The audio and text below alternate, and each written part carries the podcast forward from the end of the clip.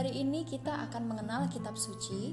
Bulan September diperingati oleh gereja menjadi bulan kitab suci nasional.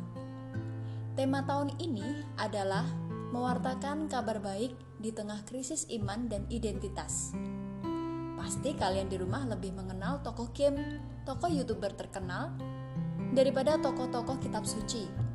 Padahal sebenarnya tokoh-tokoh kitab suci hidupnya lebih luar biasa loh. Dengan kitab suci, kita juga akan lebih dekat dengan Allah. Mengapa?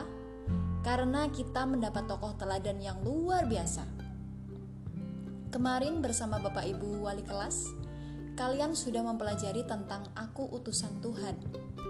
Kita diingatkan oleh Yesus lewat kisah Santo Petrus untuk percaya sepenuhnya kepada Allah dan menomorsatukan Tuhan Yesus.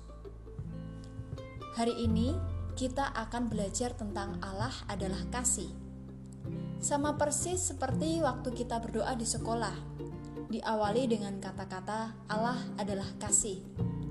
Lalu yang lain menjawab, marilah kita mewartakan kasih Allah. Itulah semangat yang akan kita hidupi mulai hari ini. Marilah kita awali pertemuan hari ini dengan tanda kemenangan Kristus. Allah adalah kasih marilah kita mewartakan kasih Allah. Dalam nama Bapa, Putra, dan Roh Kudus. Amin. Semoga Tuhan beserta kita, sekarang dan selama-lamanya. Marilah berdoa. Bapa yang Maha Kasih, kami mengucap syukur kepadamu karena Engkau mengumpulkan kami untuk bersama-sama mempelajari kasih-Mu kepada kami kami mohon utuslah roh kudusmu untuk membimbing kami, untuk memahami sabdamu, sehingga kami dapat mengasihi sesama, sebagaimana engkau mengasihi kami, demi Kristus Tuhan dan pengantara kami. Amin. Kita dengarkan sabda Tuhan. Allah adalah kasih. Bacaan diambil dari 1 Yohanes sampai dengan 21. Saudara-saudariku yang terkasih, marilah kita saling mengasihi, sebab kasih itu berasal dari Allah, dan setiap orang yang mengasihi lahir dari Allah dan mengenal Allah. Barang siapa tidak mengasihi, ia tidak mengenal Allah, sebab Allah adalah kasih dalam hal inilah kasih Allah dinyatakan di tengah-tengah kita, yaitu bahwa Allah telah mengutus anaknya yang tunggal ke dalam dunia, supaya kita hidup olehnya. Inilah kasih itu. Bukan kita yang telah mengasihi Allah, tetapi Allah yang telah mengasihi kita dan yang telah mengutus anaknya sebagai pendamaian bagi dosa-dosa kita. Saudara-saudariku yang terkasih, jikalau Allah sedemikian mengasihi kita, maka haruslah kita juga saling mengasihi. Tidak ada seorang pun yang pernah melihat Allah. Jika kita saling mengasihi, Allah tetap di dalam kita, dan kasihnya sempurna di dalam kita. Demikianlah kita ketahui bahwa kita tetap berada di dalam Allah dan Dia di dalam kita. Ia telah mengaruniakan kita mendapat bagian dalam rohnya. Dan kami telah melihat dan bersaksi bahwa Bapa telah mengutus anaknya menjadi juru selamat dunia. Barang siapa mengaku bahwa Yesus adalah anak Allah, Allah tetap berada di dalam Dia, dan Dia di dalam Allah. Kita telah mengenal dan telah percaya akan kasih Allah kepada kita. Allah adalah kasih, dan barang siapa tetap berada di dalam kasih, ia tetap berada di dalam Allah, dan Allah di dalam Dia.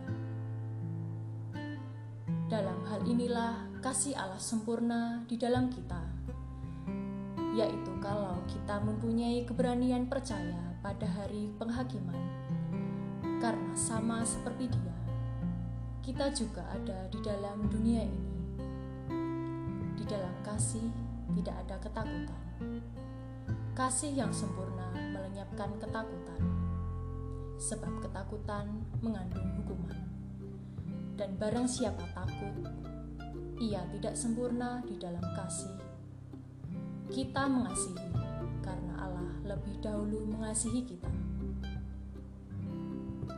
Jikalau seorang berkata, "Aku mengasihi Allah," dan ia membenci saudaranya, maka ia adalah pendusta. Karena barang siapa tidak mengasihi saudaranya yang dilihatnya, tidak mungkin mengasihi Allah yang tidak dilihatnya. Dan perintah ini kita terima dari Dia. Barang siapa mengasihi Allah, ia harus juga mengasihi saudaranya. Demikianlah sabda Tuhan. Dahulu kala, di sebuah padang, hiduplah sebuah pohon apel yang rindang dan banyak buahnya. Setiap hari ada seorang anak kecil yang senang bermain di bawah pohon tersebut. Ia memanjat pohon tersebut, duduk di atas batang yang besar dan kuat, makan apel, dan bahkan tidur di bawah rindangnya pohon. Ia sangat mencintai pohon itu. Demikian pula sebaliknya. Sang pohon tak pernah merasa keberatan saat si anak kecil bermain di sekitarnya. Ia bahkan sering kali mengajaknya bercanda dan bercerita. Waktu pun berlalu, si anak telah beranjak dewasa. Suatu hari, ia mengunjungi pohon apel dengan wajah yang sedih. sedih. Mengapa kau sedih, wahai anakku? Aku tak punya mainan. Aku ingin membeli mainan, tapi aku tidak punya uang. Melihat si anak menangis, pohon apel pun iba. Dijatuhkannya beberapa buah apel dari tubuhnya. Aku tak punya mainan untuk kuberikan kepadamu tetapi kau bisa menjual apel-apel ini agar kau punya uang dan bisa membeli mainan. Bergegas dengan wajah bahagia dan penuh semangat, anak kecil itu memungut semua apel yang jatuh dan dijualnya ke pasar. Ia pun berhasil membeli mainan yang didambakannya. Sayangnya, ia tak pernah kembali dan besertilah si pohon apel. si anak telah beranjak dewasa. Ia telah memiliki keluarga dan anak-anaknya. Suatu kali, ia lewat di padang dan pohon apel menyapanya. Hei, kemarilah, ayo bermain denganku. Aku tak punya waktu bermain denganmu. Aku punya anak dan keluarga yang harus kuberi makan dan tempat tinggal. Tetapi aku tak punya cukup uang untuk membeli rumah Tak tega melihat si anak yang tak punya rumah, pohon apel pun berkata, Nak, aku tak bisa memberimu sebuah rumah. Tetapi kau bisa memotong ranting-ranting kokohku ini. Bangunlah rumah dengan rantingku agar keluarga dan anak-anakmu tak lagi kedinginan, kehujanan, dan kepanasan. Kegirangan mendengar ide pohon apel, si anak mengambil gergaji dan memotong ranting-ranting pohon apel dengan penuh semangat. Sayangnya, ia tak kembali lagi dan pohon apel pun bersedih. Beberapa tahun kemudian, si anak kembali dengan wajah yang letih dan lesu. Hai, kemarilah. Ayo bermain denganku. Sambut pohon apel kegirangan melihat si anak kembali. Tidak, Aku tak punya waktu bermain denganmu. Aku sudah tua. Aku merasa jenuh. Aku ingin menghibur diriku dan berlayar di samudera luas. Bisakah kau memberikanku sebuah kapal yang besar? Hmm, Aku tak bisa memberikanmu kapal yang besar, tetapi kau boleh memotong batang pohonku dan membuatnya menjadi kapal. Demikianlah si anak memotong batang pohon apel yang besar, mengubahnya menjadi kapal, dan pergi berlayar. Ia meninggalkan pohon apel yang kini tinggal akar yang lemah. Pohon apel pun bersedih dan berdoa agar si anak dapat kembali lagi. Benar dugaan si pohon apel. Suatu hari si anak kembali mengunjunginya. Namun ia sudah sangat tua dan lemah. Ia terlihat sangat lelah. Hai nak, kemarilah. Aku sudah tak punya apa-apa yang bisa kuberikan padamu. Tak ada buah apel, tak ada ranting atau bah batang pohonku. Tidak, aku tak butuh apelmu gigiku tak lagi kuat untuk menggigitnya. Aku juga tak butuh rantingmu. Tubuhku terlalu lemah untuk memanjatnya. Lalu, apa yang kau butuhkan dariku? Buahku sudah kau ambil, rantingku sudah kuberikan, bahkan batangku sudah kau jadikan kapal. Kini aku tinggal akar yang lemah dan tua. Aku sudah tak berdaya. Si anak kecil berlutut dan menangis di dekat akar tua itu. Maafkan aku. Aku telah membuatmu nyaris mati dan tak berdaya. Aku sudah merampas semua milikmu dan malah sering kali pergi meninggalkanmu. Kini, izinkanlah aku berbaring di sampingmu. Aku terlalu lelah dan aku hanya butuh sebuah tempat untuk beristirahat terakhir kalinya. Kemarilah, Nak. Aku akan memberikanmu tempat beristirahat yang tenang sepanjang sisa hidupmu. Pohon apel di sini mengingatkan kita pada orang tua yang ketika masih kecil mengajak kita bermain, memberi makan, dan memanjakan. Namun, ketika kita dewasa, kita sering kali melupakannya. Kita banyak meminta, banyak menuntut, dan hanya datang saat kita punya masalah saja. Jangan biarkan orang tua kita hidup bagaikan pohon apel yang tinggal akarnya saja buatlah orang tua kita menjadi pohon apel yang subur dan tumbuh sehat hingga masa tuanya, sampai menjadi pohon apel yang berbahagia. Allah adalah kasih. Kalau kita cermati, orang yang mengasihi itu punya dua ciri. Yang pertama, menghendaki orang yang dikasihi berbahagia. Kalian pasti mempunyai orang yang dikasihi Misalnya, orang tua atau sahabat. Pasti ada keinginan untuk membahagiakan orang tua atau sahabat kita. Ciri yang kedua adalah berani berkorban untuk orang yang dikasihi.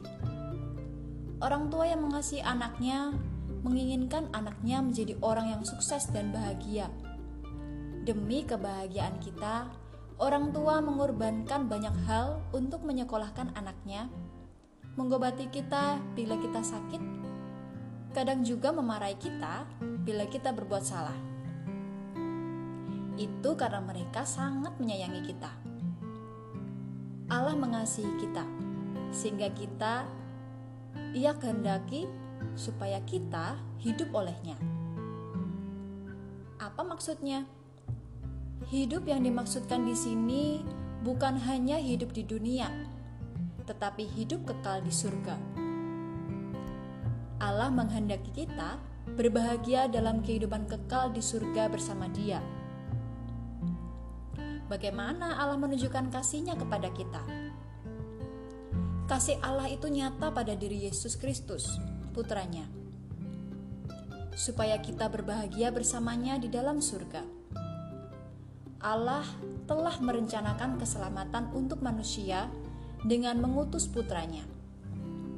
Ia rela menjadi manusia merendahkan dirinya, dan hidup bersama-sama dengan kita, tetapi berbeda dalam hal dosa.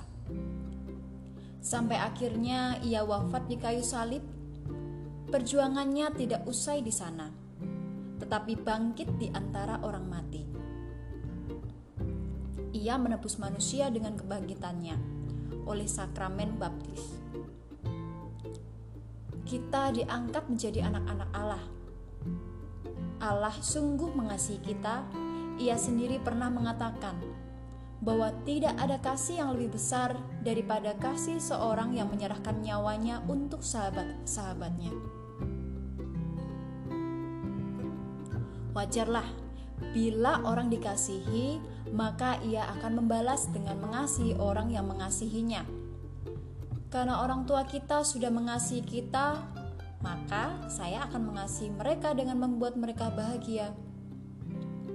Allah telah mengasihi kita, jadi sewajarnya kalau kita membalasnya dengan mengasihinya. Apakah Allah membutuhkan balasan untuk kasihnya? Ia hanya meminta mengasihi sesama kita. Karena setiap orang yang mempunyai kasih ia ambil bagian dalam kasih Allah tersebut. Mari kita mulai dengan mengasihi kedua orang tua kita, saudara kita, teman-teman kita, guru-guru kita, dan orang-orang yang kita jumpai setiap hari. Jikalau seseorang berkata, "Aku mengasihi Allah," dan ia membenci saudaranya, maka ia adalah pendusta. Karena barang siapa tidak mengasihi saudaranya yang dilihatnya, tidak mungkin mengasihi Allah yang tidak dilihatnya. Dan perintah ini kita terima dari Dia. Barang siapa mengasihi Allah, ia harus mengasihi saudaranya. Jati diri Allah adalah kasih, maka kita yang mengaku sebagai murid Yesus harus saling mengasihi. Sebelum kita akhiri, lihatlah dan bayangkanlah salib Yesus. Kita akan melihat kasih Allah yang sangat luar biasa dalam hidup kita. Marilah kita berjanji untuk menyatakan kasih Allah dengan perbuatan nyata Misalnya, meringankan pekerjaan orang tua di rumah dan memberi makan mereka yang kelaparan. Oke, anak-anak, marilah kita tutup dengan doa.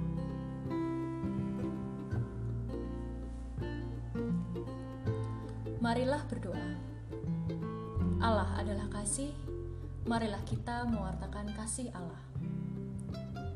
Allah Bapa yang Maha Pengasih, kami bersyukur atas sabdamu yang kami dengarkan hari ini. Kami mohon, bantulah kami dengan roh kudusmu, agar kami dapat mengasihi sesama kami, sebagai wujud kasih kami terhadapmu. Bantulah kami mengasihi kedua orang tua kami, yang dengan rela hati mendidik kami sampai saat ini. Demi Kristus Tuhan dan pengantara kami, dalam nama Bapa dan Putra dan Roh Kudus.